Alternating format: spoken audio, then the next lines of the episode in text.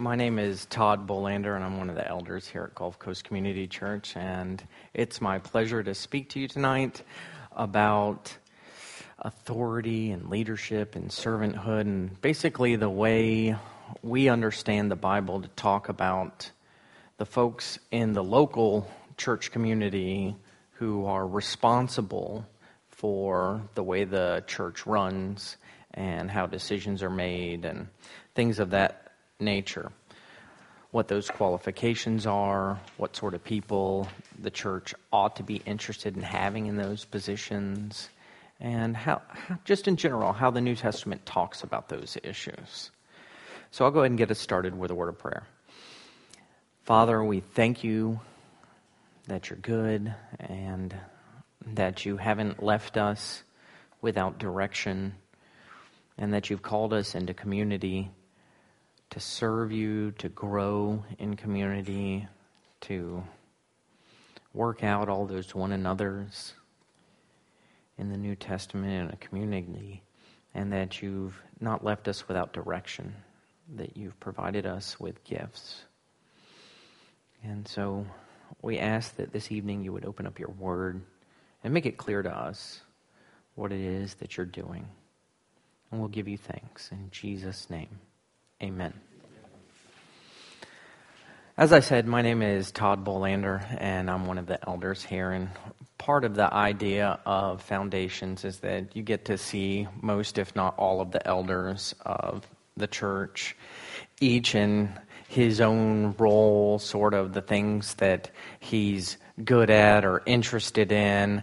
And I'm not so sure that I can claim that I'm necessarily good at this part of things, but I'm certainly interested in it.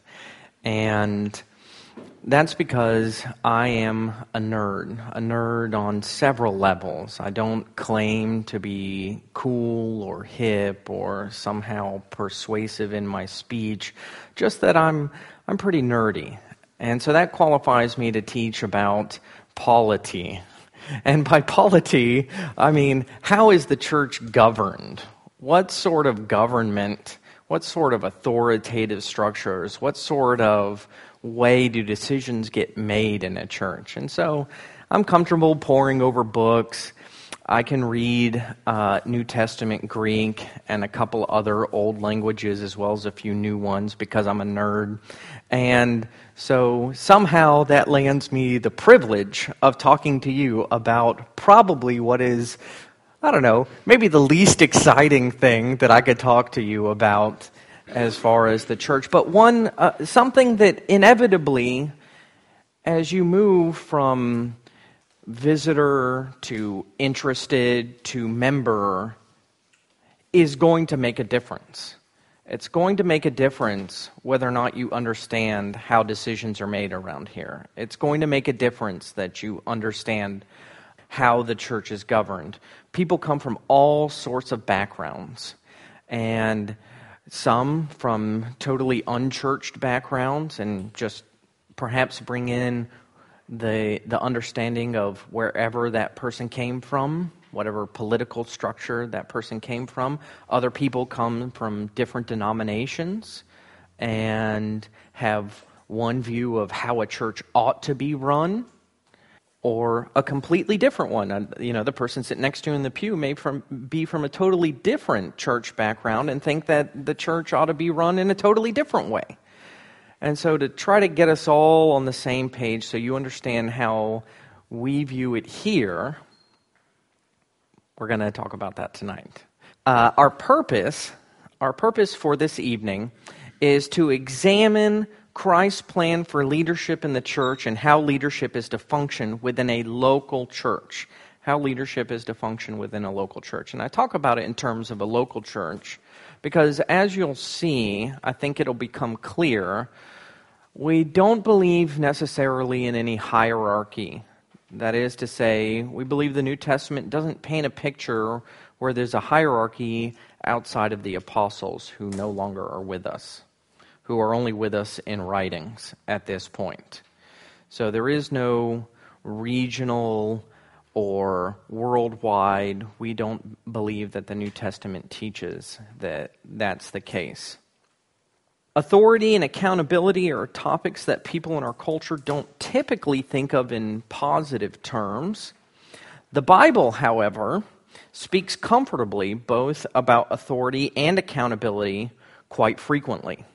If you look through it, you'll see words about authority, you'll see words about judgment, you'll see words about, and by judgment, it's another way to say accountability, that each of us is accountable for his or her actions. The Bible talks about those things quite comfortably. And so God is the one source of authority in the universe. And he has delegated portions of that authority to people for his own purposes. From the very beginning, God delegated part of his authority over creation to Adam. The first people were to have dominion over the fish of the sea and the birds of the heavens and over the livestock and all the earth and over every creeping thing that creeps on the earth according to Genesis 1:26. Still, even though God had placed some of that authority over man, God maintained his authority over humans and the creature was still bound to the creator's authority. And even before God had given Adam a wife, he bound him by a commandment not to eat from the tree of the knowledge of good and evil. So he gave him some authority to do some things and maintained other authorities to himself, God did. So it's sort of a, a first image of the way God works that God, being the ultimate authority, can dispense at his pleasure for his purposes authority to other people to do certain things. So, my point is that that image, that biblical image of authority, tends to be a far cry from what we experience day to day. That people, Christians and otherwise, in positions of leadership, sometimes have the view that they can do what they want and I'm the boss and you don't get to ask me, you just have to deal with it. And other people Christians and non Christians, especially in our society here in Western culture, United States of America, have this view of, you're not the boss of me, don't tell me what to do. And neither one of those perspectives is actually biblically correct. That there's a different way, there's a biblical view that says God has appointed certain people to authority, and that we do right to understand where we are in those structures and to be thankful for the way that people do it well and and maybe even to desire to be in those positions as it comes out. So we want to look at how is God organizing the church. The first point I want us to look at tonight is that leadership is one of the gifts that God gives to the church. According to Ephesians 4 verses 7 through 16. If you want to turn there, we'll take a look at those verses. But grace was given to each one of us according to the measure of Christ's gift. Therefore, it says, When he ascended on high, he led a host of captives, and he gave gifts to men. In saying he ascended, what does it mean but that he had also descended into the lower regions, the earth? He who descended is the one who also ascended far above the heavens, that he might fill all things. And he gave the apostles, the prophets, the evangelists, the shepherds, and teachers to equip the saints for the work of ministry, for building up the body of Christ, until we all attain to the unity of the faith and of the knowledge of the Son of God, to mature manhood to the measure of the stature of the fullness of Christ, so that we may no longer be children tossed to and fro by the waves and carried about by every wind of doctrine, by human cunning, by craftiness in deceitful schemes. Rather, speaking the truth in love, we are to grow up in every way into Him who is the head, into Christ, from whom the whole body, joined and held together by every joint with which it is equipped, when each part is working properly, makes the body grow so that it builds itself up in love. So, the first point I want us to see is that, of course, each one of you, each member of the church, has gifts. Christ has equipped each one of us as he indwells us through the Spirit with gifts to serve the body. Each one of you has a particular gifting series of gifts that can serve your fellow members, can serve other people in building them up. That's the way the Lord Jesus has decided to do it, is to pour out different gifts on different people. And that's important. That's not to be understated. But it isn't to miss the point that also Christ has given gifts to the body corporately. That Ephesians 4 makes the point that Christ also, in his ascension, decided that there would be certain offices reserved for certain people, and that those offices are also intended to equip the body in a different way. Not in the same way as each one of us encouraging each other day by day, but in a slightly different way. So Ephesians 4 states that Christ did not leave his body without direction at his ascension. He gave leaders as gift to the church to care for its members. It was the wisdom and generosity of Christ to provide leaders to the, to the church.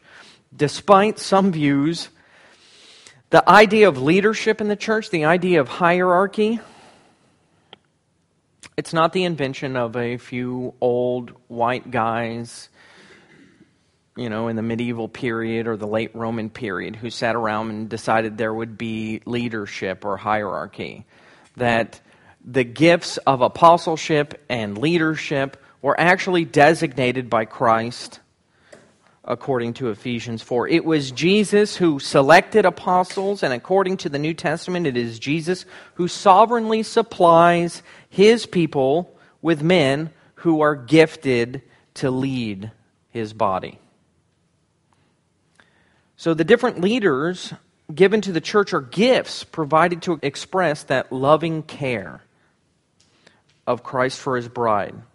Godly Christian leaders are a demonstration of the Lord's kindness to his people because he wishes his church and its members to remain protected and to grow into spiritual maturity. That Jesus, and this will come up again a couple of times, but Jesus, as a shepherd, a protector over sheep, is looking to continue to protect those sheep even when he's not there physically to do it himself.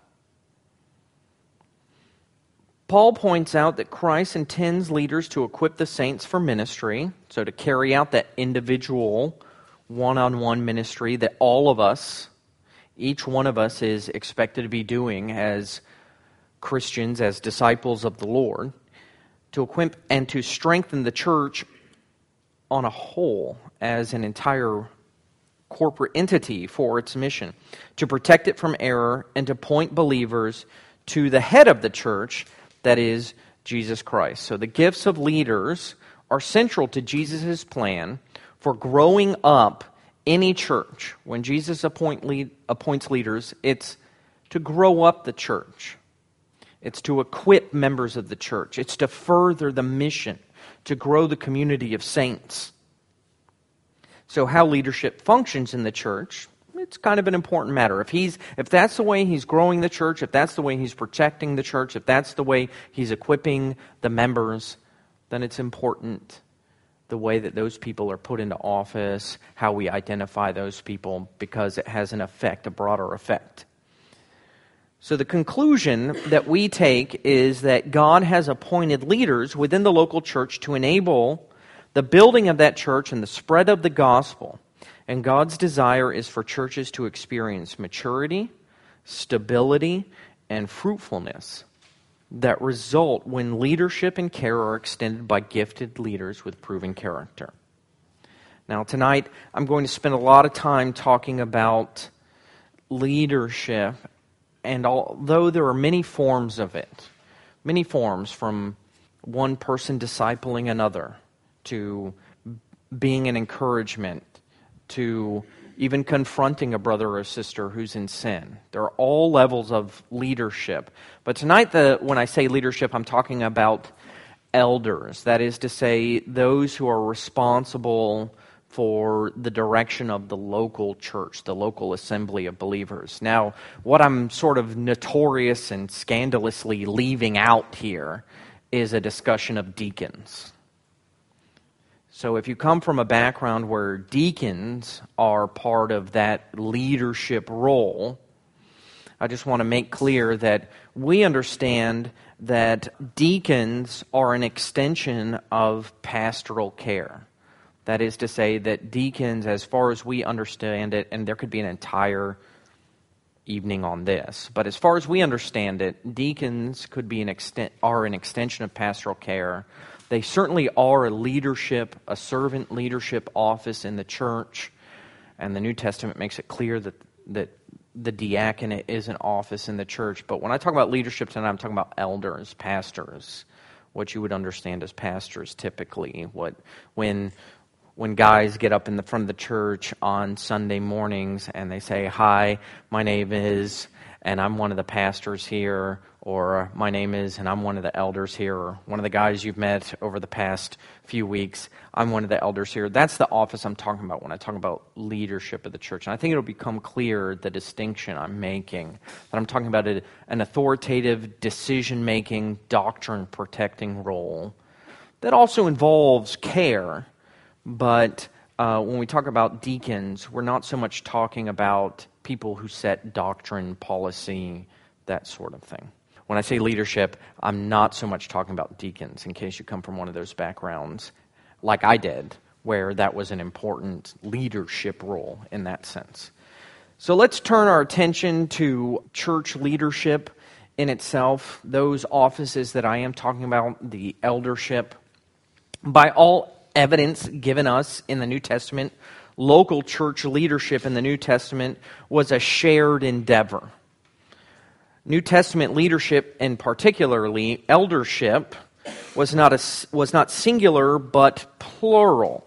Plurality is the way we describe the fact that the New Testament consistently presents more than one leader, was in leadership position in New Testament churches. So, in order to understand the evidence, we have to first understand how the New Testament talks about the office of those who make decisions, protect doctrine, teach the Bible in the local church. So, the first point I want to make is that leaders in Christ's church are called elders throughout the New Testament. So that you understand how we understand it here at Gulf Coast Community Church.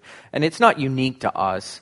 If you've been a member or understood any church that was elder led or Presbyterian in its organization, I'm not necessarily saying the Presbyterian denominations, but Presbyterian in its organization, then you're generally talking about the same thing. It's not unique here at Gulf Coast Community Church.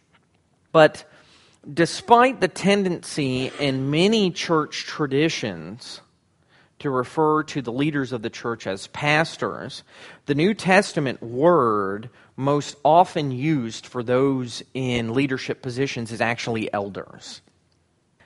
We could talk about the Greek word, it's, it's presbyteros, and hence the name Presbyterian style of leadership. That just means, presbyteros just means older. Well, it can be used that way. In, in Greek, the word presbyteros just means someone who's older. So it's an older person. So then the New Testament authors use it to mean an elder. They just, you know, and that's, that's a classical term. It's a, it's a normal way to refer to a person in position. The presbyteroi of Israel in New Testament times were those ruling elders, as we would call it. That same, that's why we use the word elders is those rule those ruling people who made authoritative decisions in the covenant community. So similarly, that word just got brought into New Testament believers. So that's why some churches, some denominations use that term to describe their government structure. And that would be pretty similar to ours here. That would be pretty similar to ours here without the hierarchy of outside of the local church. So when someone in a Presbyterian community is, is talking about the their presbytery, they're usually talking about more than just their local church. They're talking about a larger structure, but we aren't. We aren't. So we use the words pastor and elder basically interchangeably around here. You'll hear the same guys on Sunday mornings get up and say, I'm such and such, I'm a pastor here, or I'm such and such, I'm an elder here. We just use them interchangeably. And if you look at our Constitution and bylaws, as you look through it, if you read through it, and if you're looking for the word pastor, you're just not going to find it very often. I think it only shows up like once in, in the whole thing because we use the word elders. I, say that to you so you understand as you go forward. When we're talking about elders, we're talking about those men that you normally consider pastors. The handout contains a bunch of references, all sorts of passages. We could go into it. Each one of them is an example of a use of the word elder, basically. It's throughout the New Testament. And pastor only shows up a handful of times. And almost every time it does, it actually shows up in the same passages as the word elder. And so we understand them to be synonymous. So anytime you think of pastor, you should be thinking of elder, at, least from a biblical perspective. When you're reading the New Testament and you see the word elders, they're talking about pastors of, of a local church or of um, a local congregation. Take a look at Acts 20. If you uh, have your Bible, you want to look at Acts 20, verses 17 and then later on, uh, we'll skip in between. What's happening here in Acts 20 is that Paul is traveling along Asia Minor, and he's on his way to Jerusalem. And he stops off, and when he's at Miletus, verse 17, he calls for the elders, notice the elders there, the presbyteroi of the church at Ephesus. He calls for their elders. And then he tells them, now I'm skipping forward to verse 28. So he's talking to elders, and he says to them, Keep watch over yourselves and all the flock of which the Holy Spirit has made you overseers. Now, that word overseers there is episkopoi, where we get the English word bishop. So if you've ever heard of a, a bishop or the Episcopalian tradition, where there's a hierarchy, they just get this from the same word where he's talking about elders once again. Next sentence, he says, Be shepherds, which is our word pastors. Be shepherds of the church of God, which he has bought with his own blood poimeno. So to be shepherds, he uses the verbal form of the word pastor, pastor the flock of God. So all in this same structure, it's Paul calling for the elders, tells them to be bishops and to be pastors all at the same time. Notice all those terms interchangeably. So although our tradition treats them like they're different, or at least many of our tradition, I know mine did, the New Testament authors use them interchangeably as though they're all the same thing. Turn to 1 Peter chapter 5. 1 Peter chapter 5. There too, you'll see the same thing. It's not unique with Paul.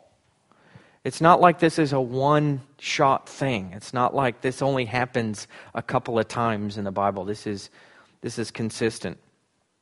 If you look at 1 Peter 5, verses 1 through 4, he starts it off to the elders among you. Once again, the presbyteroi. I appeal as a fellow elder and a witness of Christ's sufferings, who also will share in the glory to be revealed. Verse 2 Be shepherds. Same word. Pastors. Be shepherds. In the Greek, poimano. Be shepherds. Pastor some of your translations may say tend or feed. Anyone have those sorts of things? No? We're all good? Shepherds? Everyone seeing shepherds? Okay. No? What do you have? Okay, what does yours say? It just it says elders which are among you, and I exhort, who am also an elder, and the witness of sufferings of Christ, and also the partaker of the glory that shall be revealed. Okay, and then in verse 2, what does he say? Feed right. Yeah, good. So that's that's that verb feed the flock. See how they've changed shepherd into feed the flock, which is what a shepherd would do. Okay. Which is what a shepherd would do. But in the Greek it's that same verb that Paul uses to say shepherd the flock or more technically it's Luke recording Paul's words in Acts, but that same word. Yeah. Aaron. In even better, even closer to the Greek. Some there are plenty of words in the Bible where they just leave it in the Greek as best as they can because decoding it causes headaches. Historically, when things like the word, so sidetrack, here we go. The word baptize itself, the Greek word baptizo means to immerse something, to put water on it, to. But if you're in a tradition where people don't know whether or not to totally dunk people or just pour water on them or to sprinkle them, you don't want to translate it from Greek. So you just come up with the English word baptize because, hey, baptizo, let's just make that English and then we don't have to say what it means. We can just say baptize. So sometimes that's the same sort of thing that's going on. We just let's not let's just leave it as Greek as we can, and that way people can decide for themselves later what the implications are. But we leave it up to them. So that's absolutely right. Presbyters makes perfect sense in that in that context. Okay, so be shepherds, verse 2, 1 Peter 5, verse 2. Be shepherds uh, or feed the flock, feed God's flock that is under your care and then next, watching over them, episkopeo, to be a bishop, to watch over them. So these three terms that we hear commonly throughout church tradition, as though they're different offices, the New Testament authors use them interchangeably of the same group of, group of people when talking to them. And he's talking about local churches. So in Paul's example, specifically with Luke, it's the group at Ephesus. Peter doesn't make that as clear here, but he's probably has in mind all of the local groups and the various churches he's writing to spread out around the region of Asia Minor in Europe. Also, um, let's see here. This is the same term that's used by Paul in 1 Timothy 3 and Titus 1 when he's outlining the qualification of elders, when he talks about overseer, episkopoi. And that's why it's important to notice that episkopoi is in both of these passages. Because in the qualifications for elders, he also uses, Paul uses overseer in both of those. It's just important to see that the New Testament consistently talks about all of these people as the same people. They're not necessarily different offices or positions within the church. I believe on your handout there you'll see Daniel Akin, a quotation from him. Is that correct? In the New Testament churches, God raised up and qualified by the work of the Holy Spirit men who were appointed to exercise oversight over and spiritual care for the churches. These men are called elders, bishops, pastors. The three terms are interchangeable and all are used of the office, of the same one office. The New Testament never specifies the number of elders, though the term appears most always, almost always in the plural. Their character, integrity, and maturity are always of primary importance. So, our conclusion, in many respects, is that the evidence from the New Testament text overwhelmingly demonstrates that the terms presbyteros, episkopos, and poimen, that is, elder, overseer, or bishop, and pastor, are used interchangeably to refer to the same office.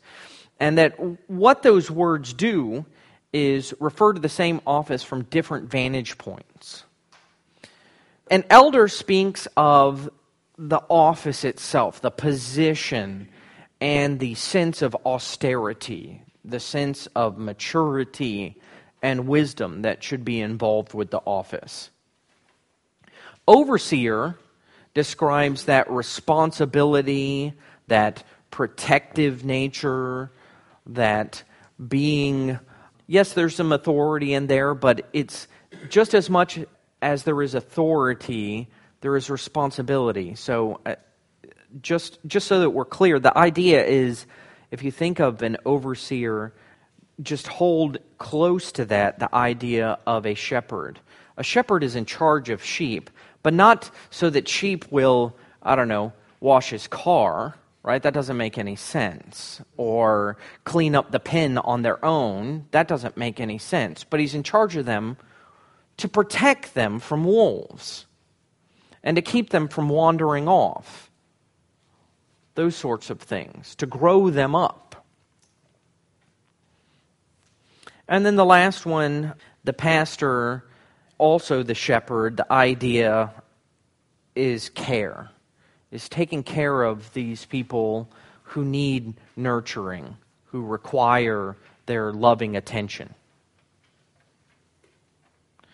The New Testament speaks of this same office, the same position from all these different angles. Now, the second idea that's important for understanding the way we do it here is that elders are always spoken of in the plural in the New Testament. I know that I came from a church tradition where there was the guy. And that guy was the pastor, and he was like the CEO and he made the decisions. Pastor led church, that's right. He was the guy, he made the decisions, he had his assistants, he hired the people he wanted, and for some reason the deacons were the bad guys. You know, they were the ones that always fought with him in uh, board meetings. I don't know if I, that was my that was my experience. I don't know if any of you. I won't say what denomination I came from way back in the day, but there were always jokes about deacons as though they somehow held up progress and the pastor wanted to get all these things done. Maybe it's like the president in Congress or something. The president, I really care, and it's just Congress's fault that nothing gets done. You know, that sort of that sort of dynamic. But the New Testament doesn't really paint that picture. Doesn't really say that that's what churches were like.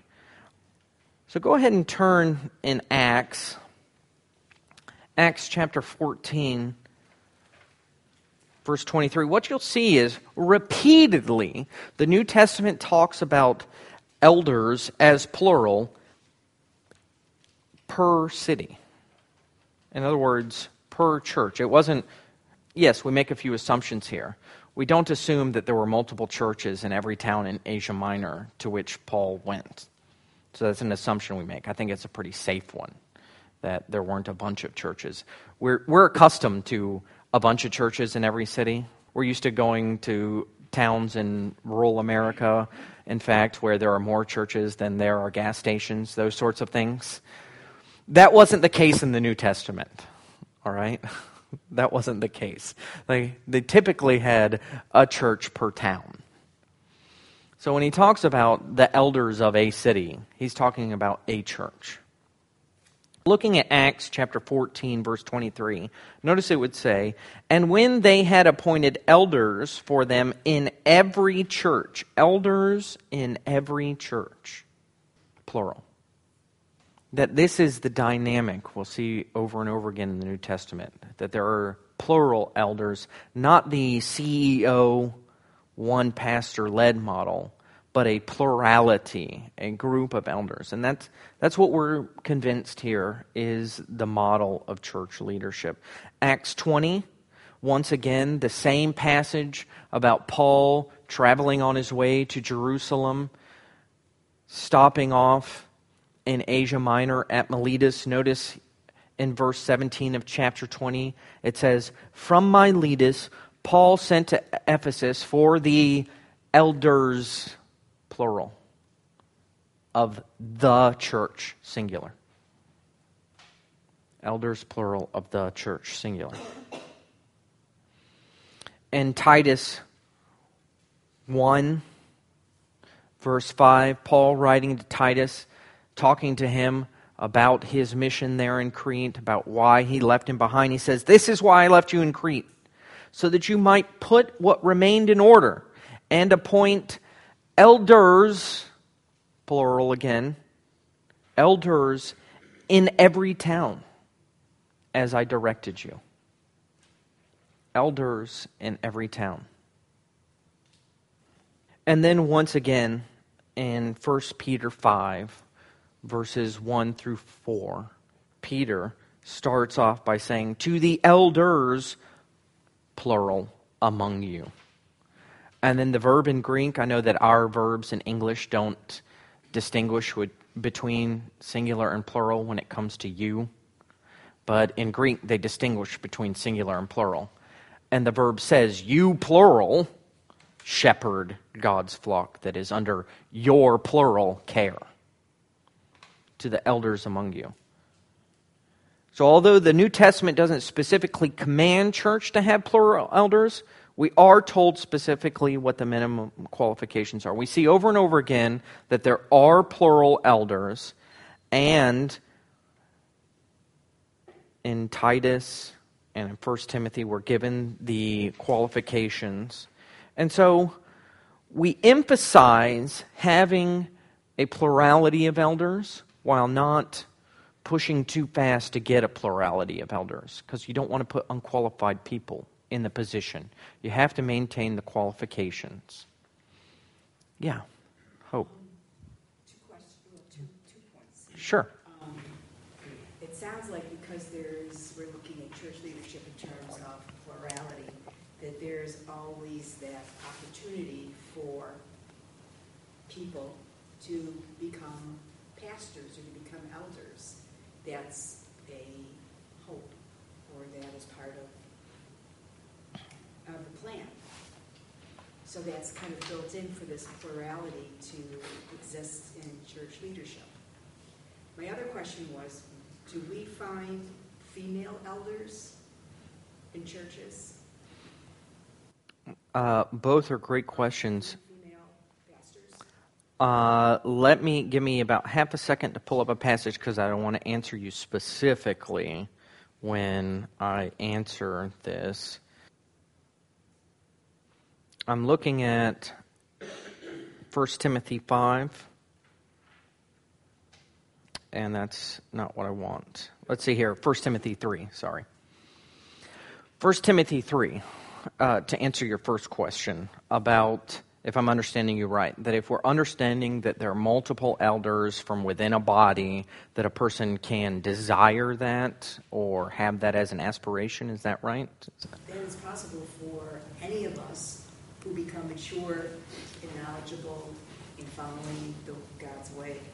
That um, there is that opportunity and there's that hope that is built into becoming an elder and or in the leadership and the organizational Okay, good.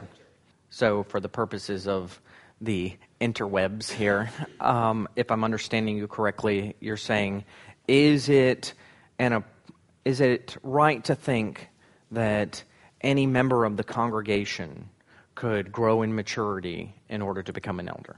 Is that a way to restate your question? Yes. Okay, good.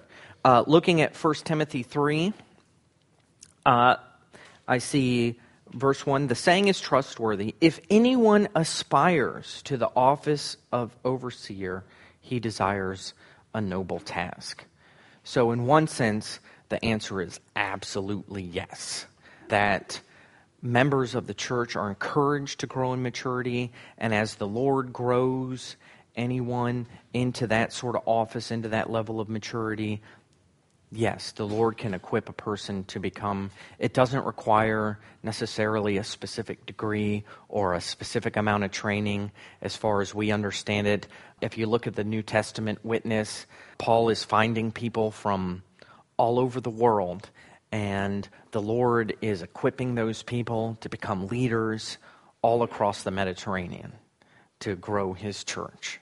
So, in that sense, absolutely, I think that that's the case. And I think that each one of us. To answer your second question, and this is the less popular response. No, we see no evidence in the New Testament that women are provided the office of elder or apostle. However, we do see that women are provided the office, well, the gift of prophecy, if there is such a thing as a New Testament office of prophet, and we're not all clear necessarily on whether or not that's true. That seems to be available, certainly the gift of prophet, teacher, and deaconess.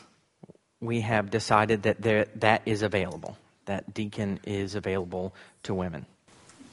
Um, yet in Judaism, you don't, we don't, I don't see that kind of uh, plurality or the structure, yet we have female rabbis. Yeah, absolutely, but not in all branches. My own experience of Judaism is that it's only typically Reform Judaism that permits that, and not the more like not the Hasidim or the conservative versions. So you're absolutely right that there are certain sects, and that's true even of Christianity, that certain sects of Christianity allow female elders, but we're just not persuaded that the biblical text, in fact, will while it isn't within the scope of tonight's discussion, I'd be happy to talk with you about why it is we feel that way, which biblical texts we're relying on to hold that position, that we feel that the New Testament rather directly prevents us from allowing that position. So it's not a uh, it's not a cultural thing. It's not any sort of at least as far as we understand it, and it's not an unresearched. Just we're adopting it by tradition. It's something that we've looked into as a group of elders and discussed and have some position papers on. I'd be happy to share that with you if you'd like. Okay. Okay. Uh, certainly. It's a totally reasonable question. It's a totally reasonable question. I appreciate that let's move on. Elders are plural. Elders are the same as pastors. The conclusion then is that all elders, and I'm reading from Alexander Strauch here, uh, I believe you have that quotation. All elders then must be armed with a knowledge of Scripture and able to teach, judge, exhort, admonish, shepherd, and defend the flock against false teachers. Scripture teaches that the entire eldership pastors God flocks, God's flock, not just and I could add air quotations to his quotation here, not just the pastor. So when you see, just to break it down for our specific context, yes, Jerry is the pastor, so is Darren, so is Stephen. So is Dave Wilson. So is Pete Mishler. Guys like them and Brian Ida. There are seven of us, and we all are pastors of this church. We all go into making the decisions. We all pray for the sick. We all bring messages. We all teach. We all help guide and, and make those sorts of decisions and govern the body under the Lord's over shepherding as best as we know how. Yes, in many respects, Jerry and Darren are sort of the what I jokingly call the spokesfaces of, of our church. They're kind of the Sunday morning guys, and, and then Stephen also. They're the vocational pastors, what we call the vocational pastors. Those are the guys that we've said as a church.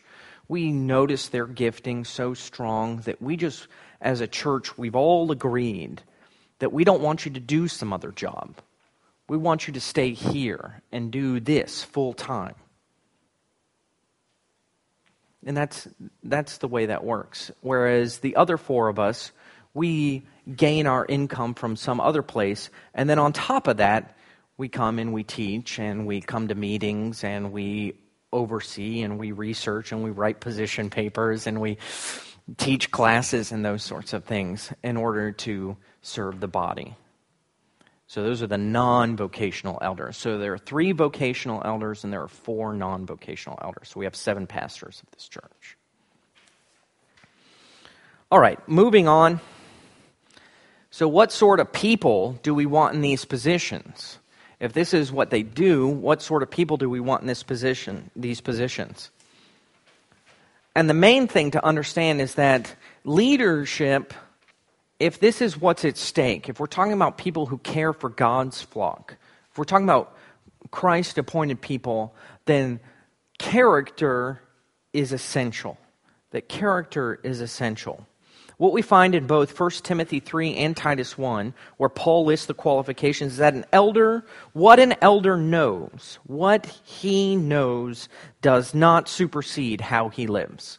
If you look through all of those qualifications, it's only mentioned like once that he ought to be able to teach. And there's an entire list of other things, like having been a believer for a while, not not a drunkard, not greedy, not quarrelsome. There are all these character issues and time in the faith issues, but only one of them that has to do with what he knows, knowing the right things. So a man must be, I emphasize that word, must be an elder first and foremost. Only then can he do the work of an elder. You can't do an elder's job without being an elder first. It just it just doesn't work out. No amount of gifting and talent grants a leader immunity from walking in an upright manner. Elders are to lead lives of integrity, faithfully modeling the biblical standards for the Christian life. No pastor slash elder is sinless, but there should be a consistent display in their lives, whether you see them at home, in the grocery store, out at the restaurant, must be a consistent display in their lives of the character qualities that Paul lists. I think of it this way when I when I talk about it that what Paul sets for us in Titus 1 and 1 Timothy 3 is sort of like the baseline. This is what we all all ought to have at least at some basic level to be elder. And then some of these guys ought to have it in spades. Ought to have some of the things in an abundance where I want to follow them. I want to emulate that person. I want to be like that man. Otherwise, what is he leading? If no one wants to follow you, you're not really leading. And that's what I see in our elders. Is I see guys who all have that baseline, and then they have a few of those, at least, if not more, of those categories where, man, I want to be like that guy. I can learn from him. I can learn how to be more hospitable. I can learn how to be more patient. I can learn how to be a better husband by watching the life of this, this man over here. And so they all have that baseline that Paul talks about. And then some of them just exceed it by far. So, not only is character a main thing, but it's servant authority. That when we're talking about leaders in the church, we're not talking about the type of military authority where, look, go take that hill, I'll be back here. I can talk about that with some experience. I was in the Army for about seven years. I know what that looks like. I know what command authority looks like, where a man who does not know my name, does not know what I look like, tells me to go do without understanding what that means for me and my family in direct application. That's not what the Bible is talking about. They're not lording it over as the Bible talks. But we're looking for servant authority. Church leaders are not called to lord it over the sheep, just like 1 Peter 5 3 says, but they are nevertheless called to lead in some fashion. So, although Christ has not called church leaders to act like tyrants, the Bible talks about church leaders as though a great amount of authority has been given to them. And I think you have uh, Brian Habig and Les Newsom's quotation there about the fact that especially in Hebrews, if you look in Hebrews, the Bible is not uncomfortable at all with talking about obeying leaders in the church. The New Testament, in particular, is not shy about saying that members of the church ought to show respect and obedience to those in authority. So, just how that authority looks is what differentiates the church from other forms of authority. Church leaders look different from other forms of authority. because the leadership is servant leadership. So in Ephesians, back to Ephesians 4, we keep spooling back to that one because it's sort of central for what it means for Christ to give gifts. In Ephesians 4 8 through 10, just after we're told that Christ has given us grace gifts, and just before Paul tells us of the role of some who are called to be leaders, he appears to go on this tangent about Jesus coming to the lower earthly regions. It seems like sort of a sidebar. He just sort of talking about apostles and prophets and then just takes takes a right turn somewhere and starts talking about this other thing. Looking at it, 8, 9 and 10 it says, When he ascended on high, he led captives in his train and gave gifts to men. What does he ascended mean except that he also descended to the lower earthly regions? He who descended is the very one who ascended higher than all the heavens in order to fill the whole universe. But what we have to understand is that in Paul's mind, this isn't a sidebar. This is making the very point he's trying to make.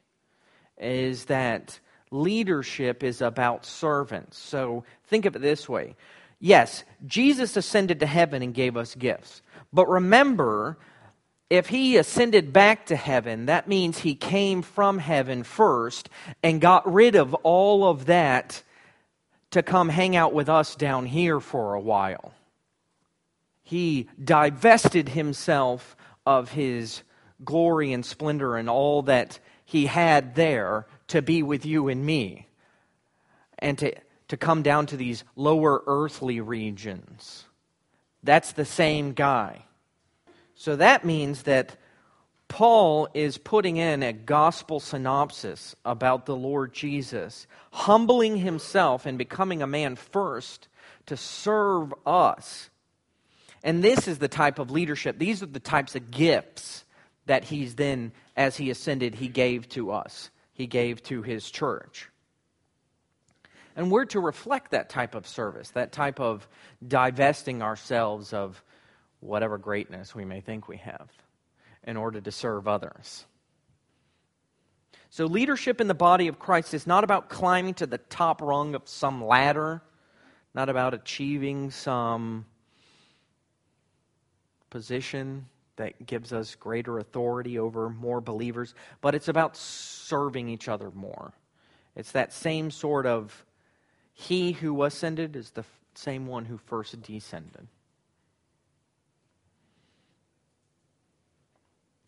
So, our conclusion in this is that pastors, elders, overseers are all called to lead the church. And just as a man is called to manage his, his own family in love and service, a pastor is called to care for the church by providing caring leadership not command leadership. This involves guidance and direction, and on occasion, the rare occasion, discipline, but it's caring leadership. So, the paradigm for kingdom leadership is servanthood because the care of the sheep is the goal of that leadership. Now, the next point is that leadership is accountable. If it's servant leadership, it must be accountable because servants don't just do what they want. Servants don't do what they want, they do what their masters say. So I've put up here, and uh, I believe on your handouts, a series of passages that make it clear that there is no point in Christian walk that has to do with a person just doing what he or she wishes. The Bible is pretty straightforward about that. Romans 13:1 Let every person be subject to the governing authorities for there is no authority except from God and those that exist have been instituted by God. Acts 20:28 Once again same discussion with the Ephesian elders. Pay careful attention to yourselves and to all the flock in which the Holy Spirit has made you overseer. You didn't choose it, the Holy Spirit appointed. You serve Him. So God pe- puts people in charge of His servants to provide care, and watch out for them. In Luke 12, 42 through 43, Jesus, the Lord Jesus tells his apostles that that who then is a faithful and wise manager whom the master puts in charge of his servants to give them their food allowance at the proper time? It will be good for that servant whom the master finds doing so when he returns. We're all called, elders included, to be serving and to be accountable. We have a derived authority, it's accountable. Elders are subject to the Lord's discipline and will answer for the manner in which they treat God's flock. If you look in the opening chapters of Revelation, Jesus tells John to send letters to the seven churches in Asia Minor. The Lord Jesus is walking among the churches as a judge and king, observing the actions of his people and their leaders. And some false teachers are personally addressed and warned of impending punishment.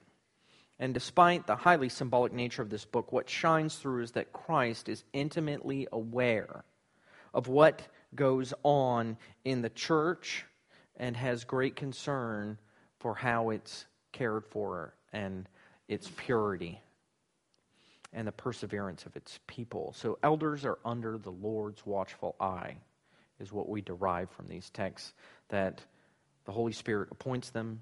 Jesus is walking among them like he walks among the candles, the lampstands in Revelation. He's watching their actions. The Lord is watching us, and we're mindful of that. But also, everything that any elder has is derived. There is no authority outside of holding to the Word of God. Those who depart from the Word lose all spiritual authority and must be silenced. And, and I say this, I say this every time. I've given this class for the past couple of years, and I, I say this every time. And I know that I feel the weight of it when I say it, and I'm not sure how, much, how it comes across when I say it, but I want you to hear me clearly. I'm not talking about every little nuance of biblical interpretation. I'm not saying that's grounds for qualification.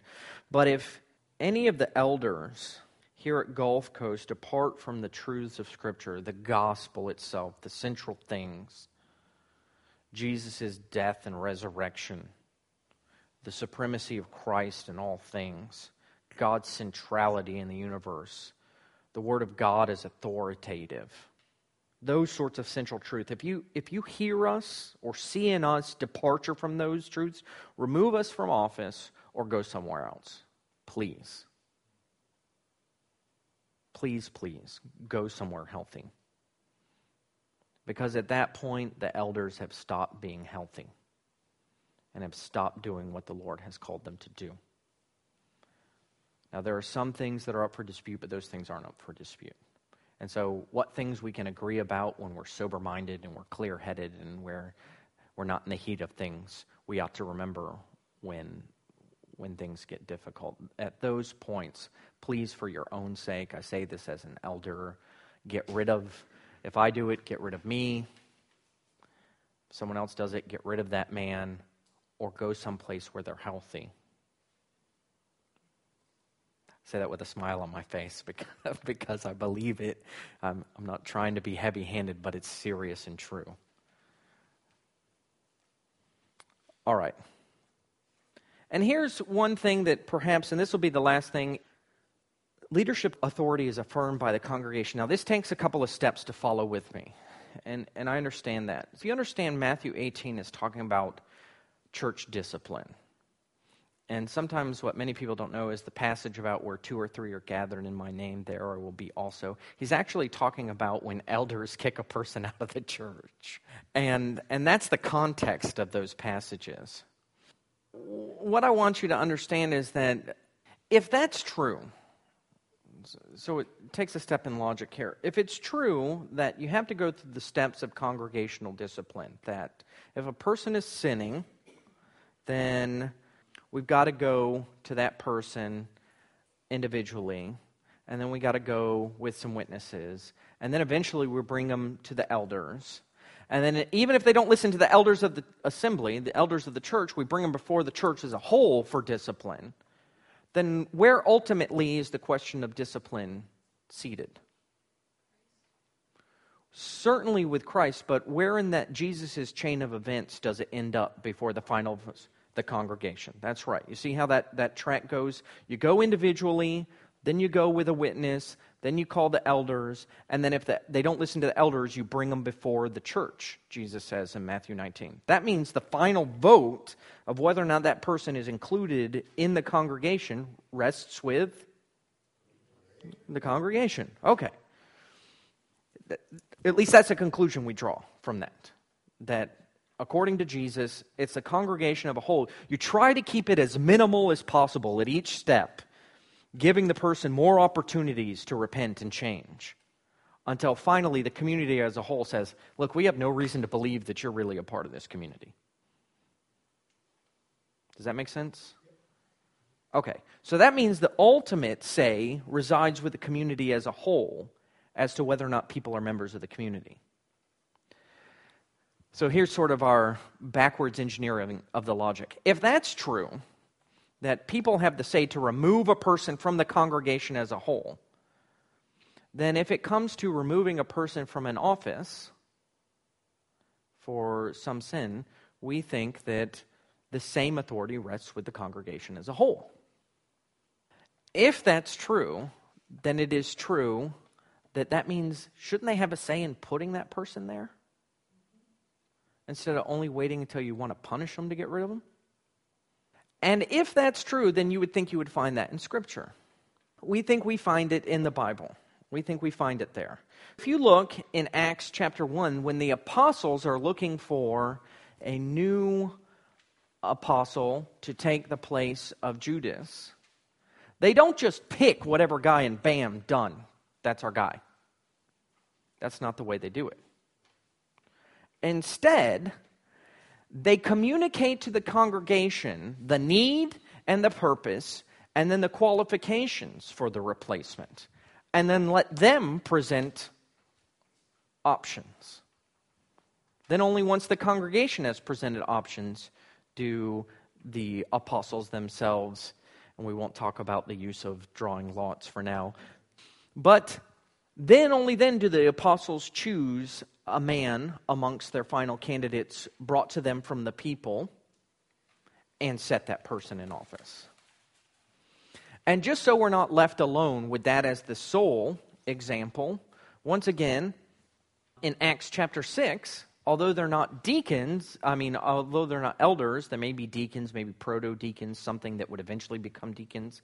We see the same process where there's a need, the apostles tell the people what the qualifications should be, and then it's the people who bring forth the candidates. And then the and then there's even no choosing amongst them. It's just, oh, these are your guys? Okay. Lay hands on and put them in office. We here are generally convinced that this is the, the right process of setting people in office and removing them from office. That the congregation affirms those people who are in leadership members. This is one of the reasons why membership is so important is that you have said we're with this community of believers. We agree with what you're doing and we want to be a part of how that works. And so then you get a say in who gets to be in those positions and how that's how that unfolds while there's much more I could say, I will stop at this point and see if there are any questions.